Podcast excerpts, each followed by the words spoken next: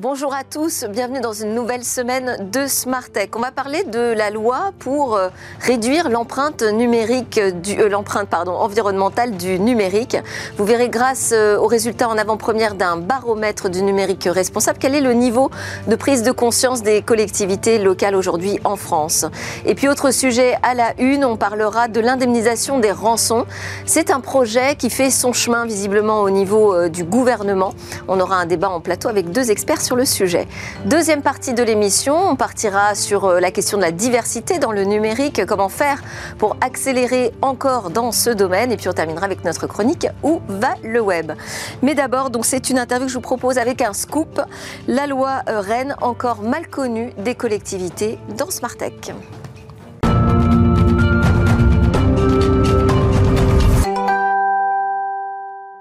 Le sujet à la une qui va nous occuper une grande partie de l'émission, c'est doit-on indemniser le paiement des rançons? On va en parler avec Jean-Noël de Galzin, le président d'Exatrust, PDG de Walix Group. Bonjour Jean-Noël. Bonjour. Vous allez en débattre avec euh, François-Pierre Lany, avocat spécialisé en droit des nouvelles technologies au cabinet d'Erienic Associés. Bonjour. Bonjour également François-Pierre. Vous allez devoir patienter un peu avant de débattre tous les deux parce que je vous propose de découvrir d'abord en avant-première les résultats du baromètre numérique euh, responsable à destination des communes et intercommunalités de plus de 30 000 habitants grâce à notre premier invité, Alan Oudelette. J'allais me tromper, j'allais dire Alain encore une fois. Bonjour Alan Delphine. Oudelette. Bonjour Alan, merci beaucoup d'être avec nous. Merci Je rappelle que vous êtes le directeur d'Open Cities, donc c'est un cabinet de conseil à destination de ces collectivités, euh, dans leur démarche de territoire intelligent et euh, durable. Et donc vous publiez, vous ne l'avez pas encore publié, mais ça ne devrait tarder, euh, bientôt un baromètre. On va avoir euh, la chance donc d'en découvrir les résultats vraiment en avant-première dans Smartech. Et puis il y a même un scoop pour moi.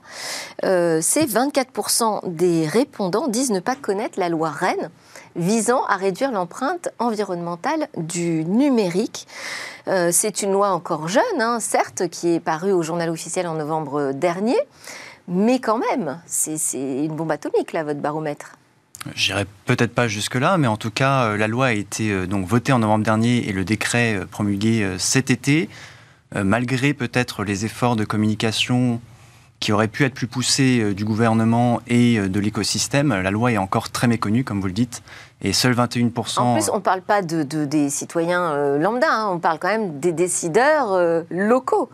Oui, en plus, ceux qui répondent au baromètre sont quand même censés être peut-être les plus matures dans l'écosystème des collectivités, donc euh, un biais plutôt euh, favorable à des réponses euh, plus, plus, plus fortes.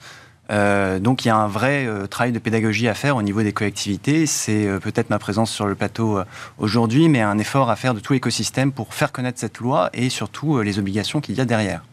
Et alors, il y a un autre chiffre qui euh, m'a étonné également, c'est la moitié des collectivités de plus de 30 000 habitants ne disposent pas d'une stratégie euh, formalisée hein, sur le numérique. Oui, même plus des deux tiers. Alors là, c'est vraiment euh, en plus l'accompagnement que nous, notre cabinet, propose aux collectivités.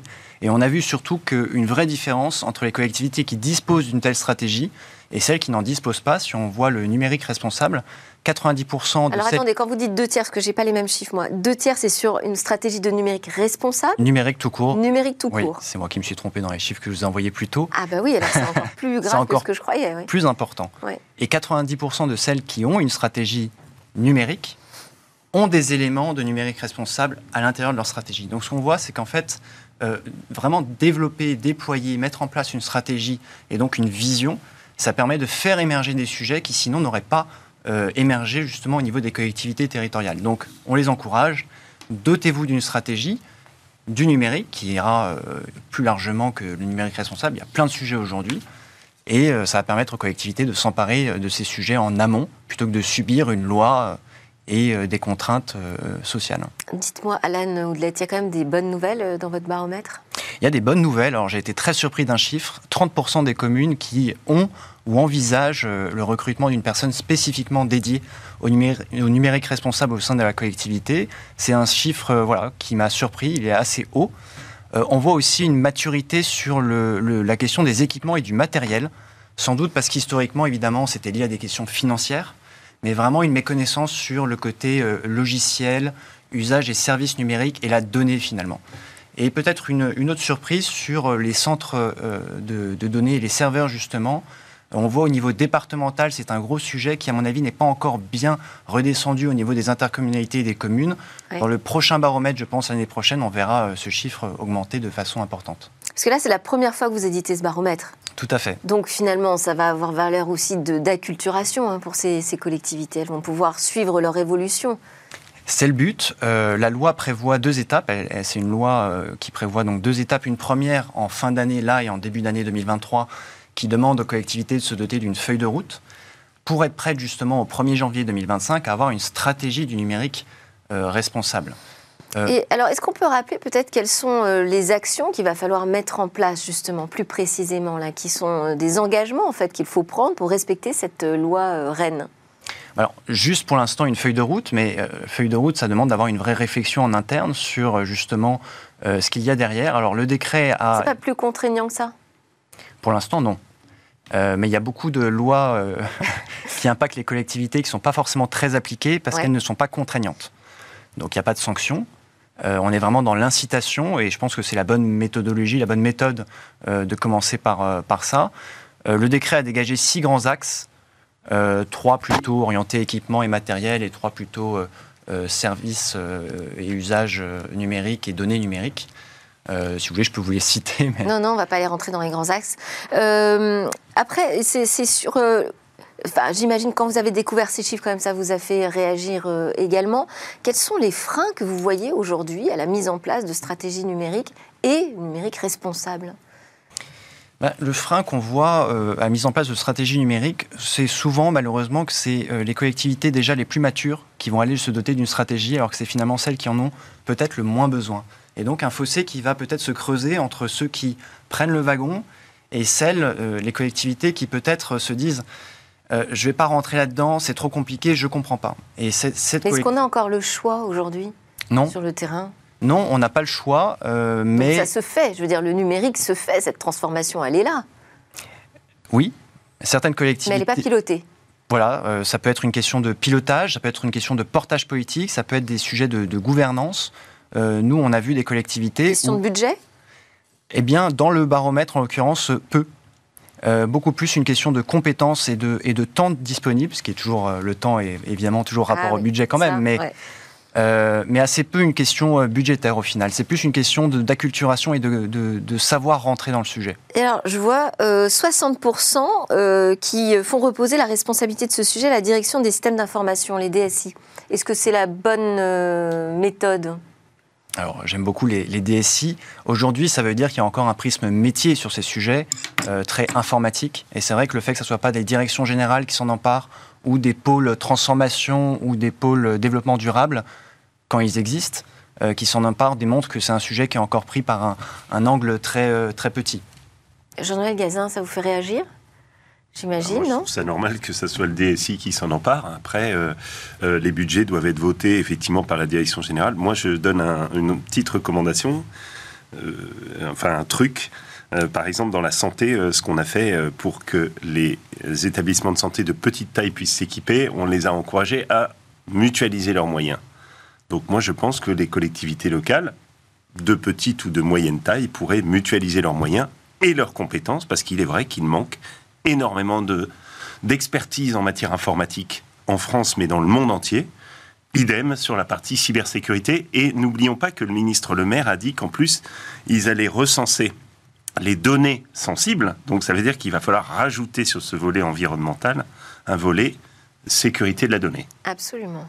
Ça, vous évoquez euh, Nice 2, c'est ça, les nouvelles obligations euh, en matière de protection euh, des, données. Est-ce qu'on a quand même aujourd'hui des collectivités de plus de 30 000 habitants qui sont bien avancées sur ces sujets? Dans les, dans les métropoles, bien sûr, on a eu des métropoles très très avancées sur ce sujet. Elles sont connues dans l'écosystème. Je pense notamment à, à, Bordeaux et à La Rochelle qui nous ont fait aussi l'honneur de, de, témoigner avec un cas d'usage de la façon dont comment ils ont mis en place au niveau de la méthodologie justement leur stratégie numérique responsable dans notre guide des territoires intelligents et durables qui sortira en fin d'année. Euh, mais c'est encore très concentré sur les métropoles, donc les très grandes villes. Et, dans ce guide, on va découvrir donc des bonnes pratiques, c'est ça, de comment devenir un territoire numérique et euh, durable? Alors comment rentrer euh, dans le sujet, plus que comment le devenir, ça aurait été trop long. Mais vraiment comment faire ce premier pas, parce que c'est celui-là qui ensuite qui est important et que certaines collectivités ont du mal à faire. Très bien. Merci beaucoup, euh, Alan Oudlette, pour ce partage euh, de vos premiers résultats. Ils seront diffusés quand exactement Dans leur intégralité? Fin du mois, normalement fin du mois d'octobre. Rendez-vous donc pour toutes les collectivités qui euh, s'interrogent sur cette loi Rennes. Euh, comment euh, avoir une stratégie numérique et numérique responsable vis-à-vis de l'environnement? Alan Oudlet, directeur du cabinet Open Cities. C'est l'heure de notre talk dans Smartech. On va parler bah, de cette question épineuse de l'indemnisation des rançons en cas de cyberattaque. Début septembre, on a la Direction générale du Trésor qui publie un rapport sur l'assurance du risque cyber. Je précise quand même que quelques jours avant sa publication, on avait ici même en plateau euh, cette Direction générale du Trésor, euh, incarnée en la personne de Martin Landais, qui pilote, enfin qui était le pilote hein, euh, de, de, la cyberassurance et qui nous a effectivement dit qu'on allait vers une indemnisation des rançons qui sont payées par les entreprises en cas de cyberattaque. Donc c'est une décision enfin en tout cas c'est une recommandation pour l'instant, euh, qui euh, fait euh, débattre et qui se retrouve dans un projet de loi qui va être bientôt discuté. Alors d'accord ou pas d'accord, on en parle avec mes invités. Jean-Noël de Galzin, le fondateur et PDG de Walix, président fondateur d'Exatrust, groupement de start-up, PME, ETI, éditeur de logiciels, fournisseur de services en cybersécurité, Cloud Digital Workplace, enfin une grosse association hein, qui rassemble plus de 80 membres représentant 1,1 milliard de chiffre d'affaires. Et Jean-Noël de Gazin, je précise aussi que vous êtes en charge du projet cybersécurité du comité stratégique de filière des industries de sécurité.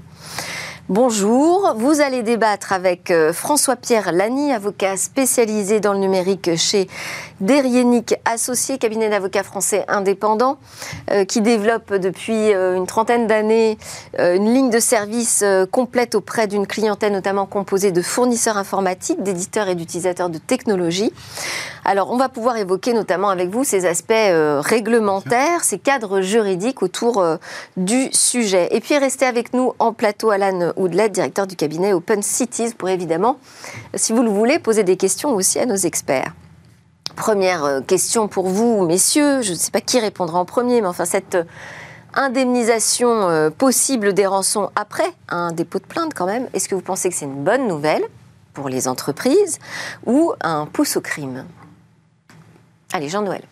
Eh, écoutez, euh, la bonne nouvelle, c'est après la loi Rennes avant Noël, toujours bien une, la loi Rennes avant Noël, je dirais que la, mauvaise, la bonne nouvelle n'était pas forcément là, le projet de loi tel qu'on le voit arriver sur la cyber. En revanche, la bonne nouvelle, c'est d'avoir un projet de loi sur la cyber, sur l'assurance cyber. Parce qu'en fait, la cybersécurité, ça concerne souvent, euh, comme on vient de le voir sur l'environnement, les grandes euh, organisations qui, elles, ont des équipes, qui, elles, ont des moyens, et donc vont pouvoir avoir accès à une assurance cyber ou des moyens de protection cyber. Donc l'enjeu, en fait, ce qu'il faut bien ça, c'est la bonne nouvelle. Mais sur notre sujet, non, mais... en particulier du point sur l'indemnisation des rançons, qui est donc inscrit dans la loi de programmation. ça, c'est pas possible. Donc ça, c'est pas la ça bonne nouvelle. Ça peut pas être une loi. Ça peut pas être une loi. C'est-à-dire que, en gros, euh, c'est ce qu'on appelle une exception. Les exceptions se traitent dans le terrorisme, se traitent euh, euh, sur euh, les prises d'otages, sur d'autres sujets. donc ça doit être traité comme une exception. Mais en fait, ce qu'il faut quand même avoir à l'esprit, c'est qu'aujourd'hui, dans le contexte qui est le nôtre, les, professionnels de la cybersécurité, ils sont à 100% occupés. Donc en fait, on ne peut pas rajouter le... C'est comme si vous voulez la piscine je sais qu'en ce moment, il ne faut pas trop en parler, mais la piscine est pleine. On ne peut pas rajouter de l'eau dans la piscine. Le problème là, c'est que si on lance le moindre euh, signe auprès euh, des cyber-attaquants, des cyber-terroristes, dans un contexte de guerre, qu'on va rembourser euh, les rançons s'ils font des cyberattaques par malware ou ransomware dans les organisations ou les entreprises, bah, c'est un signal pour les inviter à venir là où on rembourse les rançons, là où il y a un modèle économique, si vous voulez. Et tout simplement, on ne peut plus. On n'a plus les ressources. C'est un petit peu comme à un moment de la pandémie, on se disait, oh là là, on va basculer, est-ce que l'hôpital va tenir? Bah Là, si vous voulez, est-ce que les réseaux, est-ce que les professionnels, est-ce que les organisations vont tenir? Et il y a un vrai risque systémique s'il y a plus de cyberattaques aujourd'hui. Donc risque d'encouragement, donc plutôt pousse au crime pour donc vous. On ne, on, pour moi, ce, le, le, remboursement des, des rançons, ce serait franchir la ligne rouge. Voilà, donc on doit trouver François Pierre, je vais vous laisser euh, répondre à cette question également, en rappelant quand même, on est dans un contexte effectivement d'explosion de oui. cyberattaques par rançon. Oui, oui, oui. Euh, c'est pas d'aujourd'hui. Hein, donc euh, les cyberattaques, euh, du moins au cabinet, on les gère depuis quand même une dizaine d'années, mais c'est vrai qu'il y a une explosion, euh, notamment depuis, euh, depuis la crise Covid. Je pense que le, ne peut pas être catégorique. Le, sujet est vraiment, complexe. Et quand on est aux côtés de nos clients, notamment dans les cellules de, crise, le sujet du paiement de la rançon arrive très très vite sur, la table, et, notamment de la négociation de la rançon.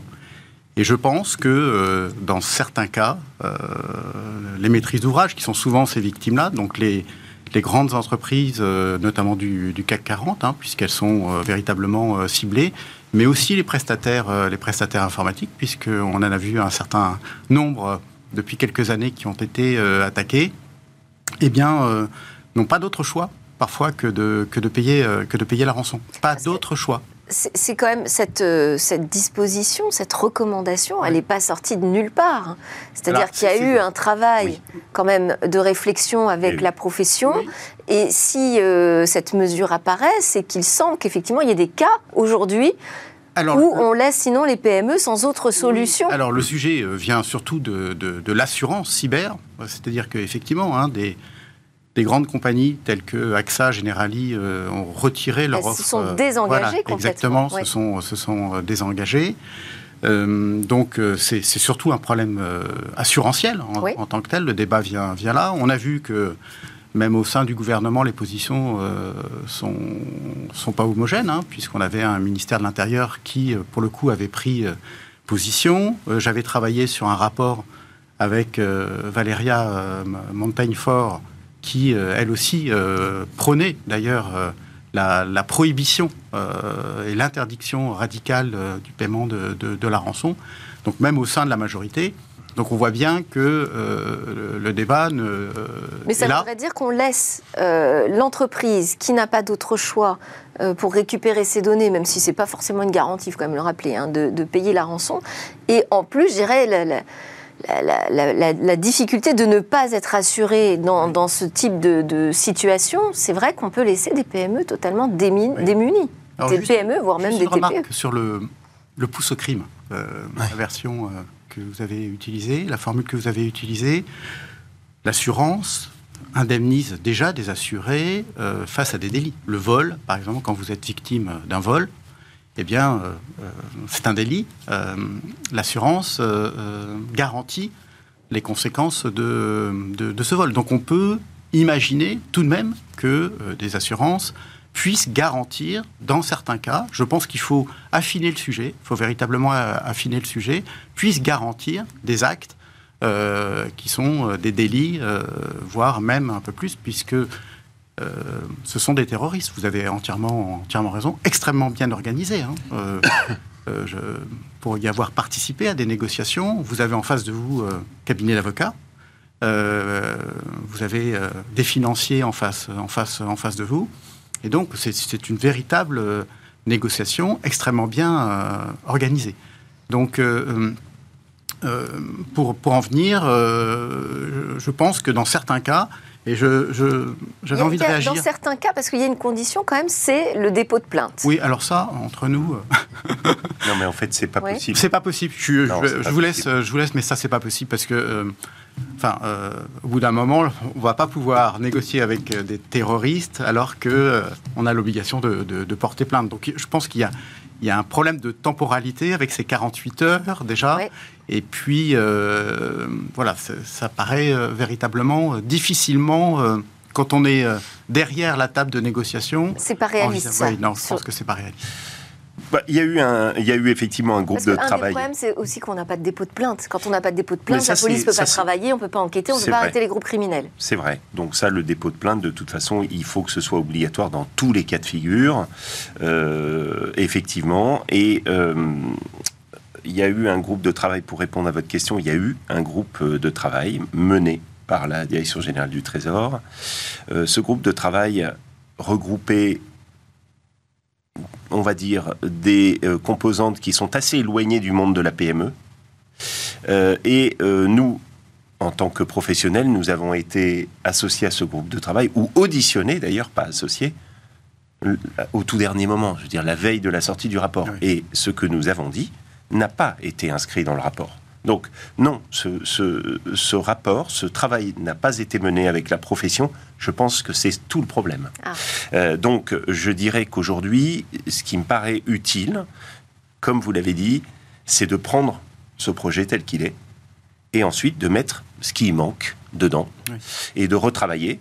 Euh, on va dire que les gens qui sont euh, assurés, on leur demande de mettre en place des choses, des protections. Oui. Jean-Noël Dugazin, est-ce que ça a été entendu Parce que très vite, vous avez réagi quand même. Hein? Oui, oui, oui. On a réagi très vite, mais toute la profession a réagi. Est-ce que la direction du Trésor vous a entendu? Écoutez, nous euh, avons été il nous a été dit qu'effectivement, il y allait y avoir six mois de travail devant nous euh, avec un groupe de pilotage euh, dans lequel nous allons, en tant que professionnels, être associés euh, à l'évolution de ce projet de loi finalement. je pense qu'il faut avoir à l'esprit, ou en tous les cas nous on y va dans l'état d'esprit, que l'assurance cyber c'est une des mesures fortes que l'on porte depuis plusieurs années comme étant on va dire, un marqueur essentiel, une base d'une ambition numérique pour toute la France, mais aussi pour toute l'Europe, pour toutes les PME euh, de, euh, européennes. C'est très important pour massifier l'usage de la cybersécurité. Donc il ne faut pas rater ce rendez-vous en fait. Il est crucial. Donc, remboursement, le remboursement, c'est le petit bout de la lorgnette. L'enjeu, c'est justement de se structurer au niveau du marché de la cyberassurance. Hein. Et l'enjeu, c'est de permettre à tous ceux qui sont attaqués et qui sont fragiles, donc les TPE, les PME, les ETI, de s'équiper d'avoir le bon équipement, euh, de faire en sorte de s'assurer que euh, le fait de pouvoir rembourser le risque cyber est associé à la mise en place du bon niveau de protection et des bonnes pratiques, de la sensibilisation. Et euh, je pense que ce rendez-vous avec l'histoire, on va le on ne va pas le louper en travaillant ensemble. Voilà, en tous les cas, c'est comme ça qu'on y va. Euh, quelles seraient les conditions vous avez évoqué les conditions euh, qui pourraient rendre justifiable justement cette indemnisation euh, par l'assurance du paiement des rançons? Eh bien, par exemple, le statut de la société visée par, par la cyber, cyberattaque possède-t-elle, oui ou non, des données stratégiques? Premier point. Euh, euh, possède-t-elle, oui ou non, euh, des, données, des données sensibles Et je pensais tout à l'heure hein, aux collectivités territoriales, qui pour le coup, hein, sincèrement, en termes de sensibilisation, c'est le niveau zéro, véritablement. Hein, en termes d'équipement, pour avoir été élu pendant plusieurs années dans des collectivités territoriales, là aussi, des progrès sont faits dans les grandes métropoles. Euh, la mutualisation dans le cadre de l'intercommunalité euh, pourrait être aussi un élément de, réponse, mais sachez que le niveau de protection est extrêmement, euh, mmh. extrêmement bas. Voilà.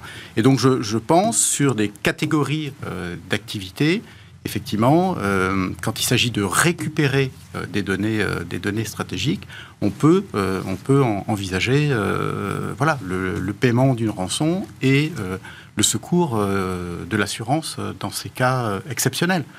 Mais euh, euh, ce que je veux surtout, euh, surtout dire. Ce serait plutôt inscrire un principe d'exception, finalement. Hein oui, c'est ça. C'est ça, qui serait plus acceptable. Oui, ça, ça, va.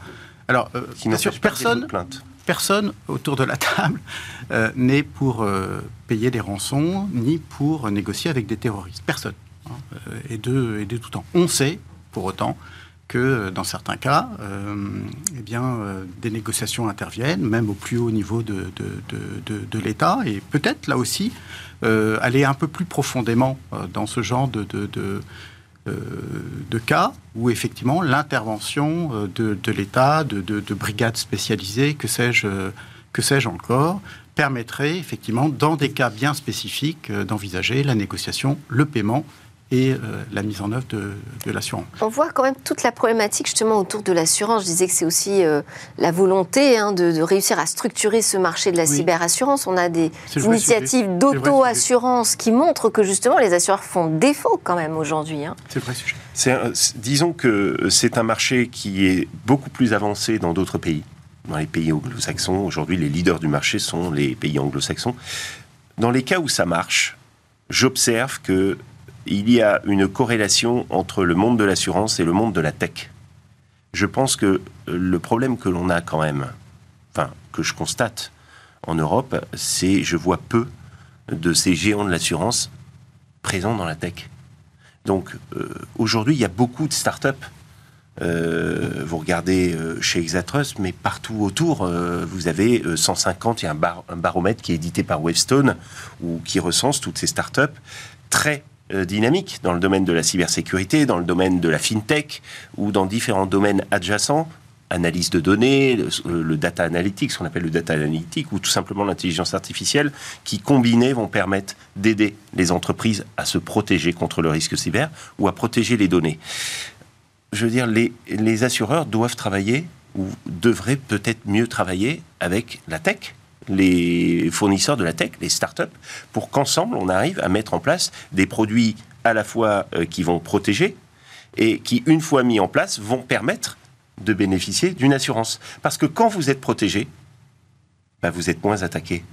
En fait, euh, quand on est... Ou, peut-être il y a aussi plus de solutions euh, pour continuer à fonctionner, même en cas de, de ransomware. Alors ça, c'est vrai mais 99% déjà sauvegardés, mm. euh, déjà faire en sorte d'avoir effectivement une continuité d'activité, un deuxième site, enfin il y a plein de moyens.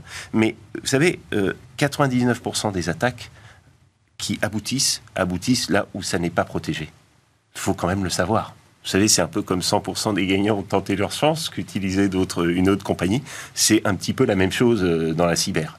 100% des attaques parviennent si vous n'êtes pas protégé. Donc il faut se protéger en premier lieu.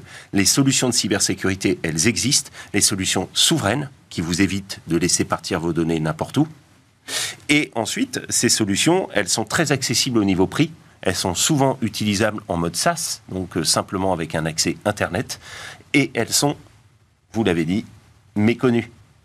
Donc notre travail on à nous. On les retrouve quand même autour de la table ensemble, j'imagine, quand vous êtes euh, au cœur de négociations en cas de, demande de rançon après une cyberattaque. Vous avez bien les assureurs, les responsables de la cybersécurité qui travaillent ensemble. Alors les assureurs, oui, parce que euh, il existe tout de même des, garanties, notamment en termes de RC professionnel ou en termes de garantie dommage, où euh, l'assureur peut être mobilisé pour récupérer, par exemple, ces données, pour euh, gérer les recours de tiers, hein, notamment quand euh, l'entreprise gère euh, des données d'un tiers, d'un client, effectivement, l'assureur RC professionnel est, là pour, pour, intervenir. Donc, les entreprises ne sont pas complètement démunies. C'est le sujet, le sujet, le cœur, c'est effectivement la rançon. C'est est-ce que je négocie? Une fois que j'ai négocié, est-ce que je paye? Et si je paye, euh, euh, qui peut m'aider à payer. Voilà. Quel est l'intérêt économique de, l'assureur dans ces cas-là?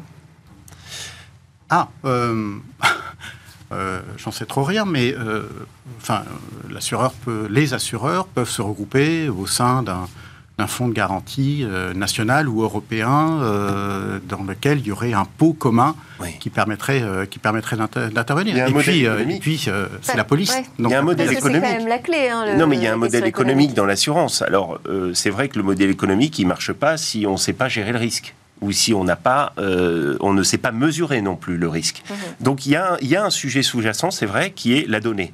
Je pense qu'on a besoin de capter des données euh, de, euh, des attaques, les données des risques, les données de l'état de santé, on va dire, des systèmes d'information des utilisateurs ou des organisations. Et euh, il y a un travail qui doit aussi être mené autour de ça. Par exemple, on devrait pouvoir utiliser des algorithmes d'intelligence artificielle pour analyser ces données et permettre de donner des indications plus précises sur le niveau de risque et comment réduire ce risque, quantifier ce risque aujourd'hui. Et donc, je crois que euh, simplement, on va dire que toutes les composantes pour mettre en place l'assurance cyber sont en place. Je pense que les forces en présence sont en place. Il faut qu'elles discutent ensemble. Euh, on Parce va, que là, la question, c'est quand même de, forcer un peu l'assureur à jouer son rôle, quand même, aux côtés des entreprises qui sont attaquées, et de ne pas laisser ces entreprises totalement démunies. Donc, on va avoir trouvé une solution. Merci beaucoup à tous les deux d'avoir fait avancer le sujet dans Smartech. Jean-Noël de Gazin, euh, fondateur PDG de Walix, président fondateur d'Exatrust, et euh, maître François-Pierre Lany, spécialiste du droit des technologies du numérique chez Derienic Associés. Alan Oudlet, je crois que vous restez restez avec nous pour la suite euh, euh, de Smartech. C'est super. On va une parler bonne de la... nouvelle pour nos deux invités. Ah, J'ai eu un président du département il y a deux semaines qui a mis dans une douzaine de thèmes la cybersécurité en numéro un. alors là, c'était vraiment euh, pas gagné. Une, bravo. L'environnement, pas trop loin, j'espère. Oui, oui, c'était juste derrière. bon, bah, voilà. Bon, bah, autre enjeu à suivre dans Smartech, c'est celui de la diversité.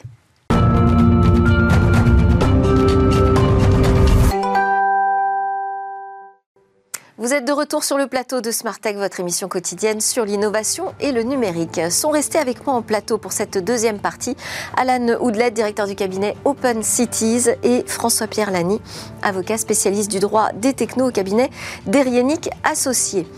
Et euh, ils sont tous les deux restés pour accueillir David Lacomblède, notre invité aujourd'hui, le président de la Villa Numéris. Bonjour David. Bonjour Delphine. Aujourd'hui, l'idée, c'est de mettre en lumière la diversité. Diversité, c'est euh, parité, handicap, euh, CSP dans la tech. On aimerait évidemment que cette tech soit exemplaire dans le domaine, mais j'ai peur de connaître la réponse, David. On est loin du compte. Il y a encore un peu de chemin à parcourir. C'est les échos hein, qui publiaient avant l'été que la diversité était certainement le point faible de, la French Tech. Alors nous, à la rentrée au, sein de la Villa Numéris, on, a fait un séminaire et euh, le mot qui revenait le plus souvent euh, était le mot inclusion. Alors moi, ça me chiffonne toujours un peu ce mot parce que j'ai l'impression qu'on peut tout y mettre et, parfois un peu n'importe quoi. Encore faudrait-il qu'elle soit euh, résiliente et, bienveillante euh, tant qu'on y est. Plus sérieusement, on voit bien ce que ça recouvre et euh, plutôt que de se donner bonne conscience, voyons-y le fait que ce soit une prise de, de, conscience. Parce que la diversité dans les entreprises, ça reste un défi.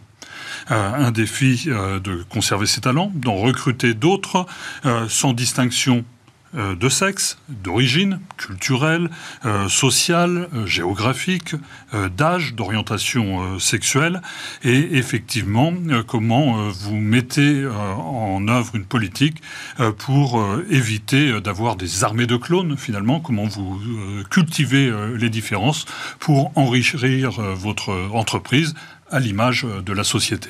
Et donc, le compte n'y est pas. On, est sur un sujet sensible. Il hein. euh, faut bien voir qu'on est dans un pays qui, au prix euh, de l'égalité, euh, de l'assimilation et de l'intégration, interdit de quantifier selon des critères ethnologiques et ethniques surtout. Et c'est en ça que c'est sensible. Alors vous me direz, il suffit de regarder des photos de dirigeants de start-up, de plateaux de télé, de, de tables rondes pour voir que tout ça n'est pas très euh, divers. On a accueilli euh, quelqu'un que vous connaissez bien ici, c'est Anthony Babkin euh, de Diversides, pour justement nous aider à, s'éveiller, à, regarder et à lutter contre nos propres biais, parce qu'effectivement, on a plutôt cette tendance à vivre en vase clos et d'être dans l'entre-soi. ça rassure aussi un peu, hein, parfois. Il, a partagé également cette étude qu'il a faite avec le, le cabinet Occurrence, qui montre que 8 Français sur 10 ont plutôt une bonne image des startups, profitons-en, euh, mais que néanmoins, un sur deux considère que ça ne va pas être pour lui, euh, faute de diplôme, et parce qu'il n'aura peut-être pas l'âge euh, requis. Et donc, on voit bien qu'on a une difficulté d'entrée. Et quand on interroge les salariés des startups, 4 sur 10 disent avoir déjà été victimes d'une discrimination à l'embauche ou euh, pendant euh, l'exercice de, son emploi. Et 4 sur 10, c'est à peu près la même proportion, dit avoir euh, déjà été observateur de quelqu'un qui se faisait discriminer. C'est beaucoup trop. De toute façon, un seul cas est intolérable. Absolument. Alors on peut quand même signaler des actions, y compris législatives, quand même, qui vont dans le bon sens. Alors c'est vrai, il y a eu la loi Copé-Zimmermann euh, en 2011, on a fêté les 10 ans euh, l'année dernière, qui imposait 40% euh, de femmes dans les conseils d'administration à l'horizon 2017. Cet objectif a été dépassé, on est aujourd'hui à 45%. On parle des conseils d'administration. Regardez les comités exécutifs, donc les hauts dirigeants des entreprises, on n'est pas exactement dans ces proportions. De toute façon, combien de femmes dans le CAC 40 trois. On peut les citer, hein, ça va vite. Catherine McGregor euh, chez Engie, euh, Christelle Henman euh, chez Orange et Estelle Bachelinov chez, chez, Veolia. Donc on, est vraiment sur quelque chose, où, et encore elles sont directrices générales, hein, elles ne sont pas PDG. Elles sont pas PDG, absolument. Et donc on a du chemin à parcourir. Et les startups sont, sont également vraiment condamné à le faire. Alors il y a des, initiatives qui sont prises sous l'impulsion euh, de Clara Chapas, euh, la nouvelle directrice générale de la French Tech. Il y a une volonté, une charte d'avoir 20% de femmes dans les conseils d'administration de ces startups à l'horizon 2025, 40% à 2028, 5 ans c'est loin, mais c'est prêt en même temps, dès lors qu'il va falloir faire en sorte de recruter euh, des personnes de, qualité, de talent, pour les accompagner et, les faire euh, monter. Et, donc on voit bien euh, que c'est un combat du quotidien avec, me semble-t-il, peut-être des difficultés, notamment pour les plus jeunes. Je pense qu'aujourd'hui, la parité n'est pas un problème pour les plus jeunes. Avoir un chef, euh, une patronne, c'est pas un problème. Et c'est tellement pas un problème qu'on l'oublie à la première occasion. Pour peu que cette femme euh, soit en arrêt euh, pour un congé maternité, elle revient dans une entreprise qui a progressé très rapidement et on a parfaitement oublié de l'embarquer avec soi. Dommage. Alors, qu'est-ce qu'on pourrait faire, selon vous hein? Quelles sont les pistes pour éviter les discriminations? Trois piliers, me semble-t-il, d'information, d'éducation et d'obligation quand, quand, cela s'impose. L'information, c'est des programmes d'associations comme euh, Diversides, c'est aussi euh, les cas euh, que vous portez euh, dans, dans, dans, les médias, la manière dont vous traitez des sujets, bien sûr, avec un effort là aussi incommensurable, et vous le vivez quand vous invitez... Regardez autour de la table des, cette des personnes. De toute façon, c'est simple. difficile à vous obtenir. invitez un homme, il vient, vous invitez une femme, elle va réfléchir. Et donc il y a ce sentiment euh, d'illégitimité, en quelque sorte, contre lequel il faut lutter. Et au plus jeune âge, donc auprès euh, des jeunes filles euh, à l'école. Euh, ça commence très tôt. Et donc ça, c'est vraiment le, deuxième pilier, comment on arrive à avoir un système scolaire, plus divers et qui ne cantonne pas des personnes dans des banlieues ou loin des villes, loin de l'élite. Et on voit bien que pour ceux qui n'y ont pas accès, les marches sont deux fois plus hautes. Et si tout ça ne suffit pas, certainement faut-il avoir des politiques de quotas, mais misons avant tout sur l'intelligence au sein des, entreprises qui, de toute façon, auront tout intérêt à être à l'image de la société. Plus divers, on est plus riche. Merci beaucoup, David Lacomblède, président de la Villa Numéris. Merci à la et euh, François-Pierre Lani d'avoir écouté cette chronique. Je vous en propose une autre tout de suite. Où va le web? Clin d'œil quotidien de Smartech à ces futurs possibles d'Internet. Aujourd'hui, Eva Bensadi va nous parler d'une expérience euh, dans les mondes immersifs, mais qui peut avoir une forte valeur dans le secteur de l'immobilier. Bientôt des visites d'appartements dans le métavers. Pourquoi pas Après tout, les marques de la grande distribution proposent, elles, de faire des courses dans cet univers virtuel. Demain, ce sera donc des appartements que vous et moi pourrons visiter. C'est l'entreprise française Se Loger qui en a eu l'idée et elle l'a déjà testé. L'enseigne a organisé il y a quelques jours une visite virtuelle d'un appartement faisant partie d'un futur programme immobilier. Oui, puisque c'est bien ici que l'expérience peut être intéressante. Faire visiter un appartement eh bien, qui n'existe pas encore. Une solution qui pourrait révolutionner le marché du neuf dans l'immobilier et permettre enfin aux futurs acquéreurs de se projeter. C'est en tout cas l'ambition. Via leur téléphone ou leur ordinateur, les potentiels acheteurs pouvaient donc naviguer entre les différentes pièces et découvrir l'appartement comme s'il se trouvait à l'intérieur. Et puis surtout, comme lors d'une visite classique, le métavers permet d'interagir avec l'agent immobilier. Vous pouvez lui poser vos questions. Le professionnel y répond et peut présenter les différents atouts du bien.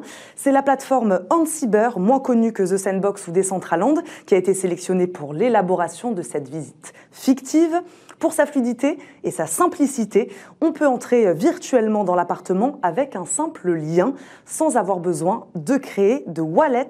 À l'origine, ce site permet d'exposer des œuvres artistiques dématérialisées sous forme de NFT dans un appartement en réalité virtuelle. Aujourd'hui, l'appartement témoin est encore très vide, mais la promesse est la même. Les possesseurs de NFT pourront y venir exposer leurs œuvres. Alors, on reproche déjà euh, à l'expérience de manquer de l'aspect social propre au métavers, mais se loger assume Pour le groupe, c'est l'occasion pour tout le monde, utilisateurs compris, de mieux appréhender les mondes virtuels.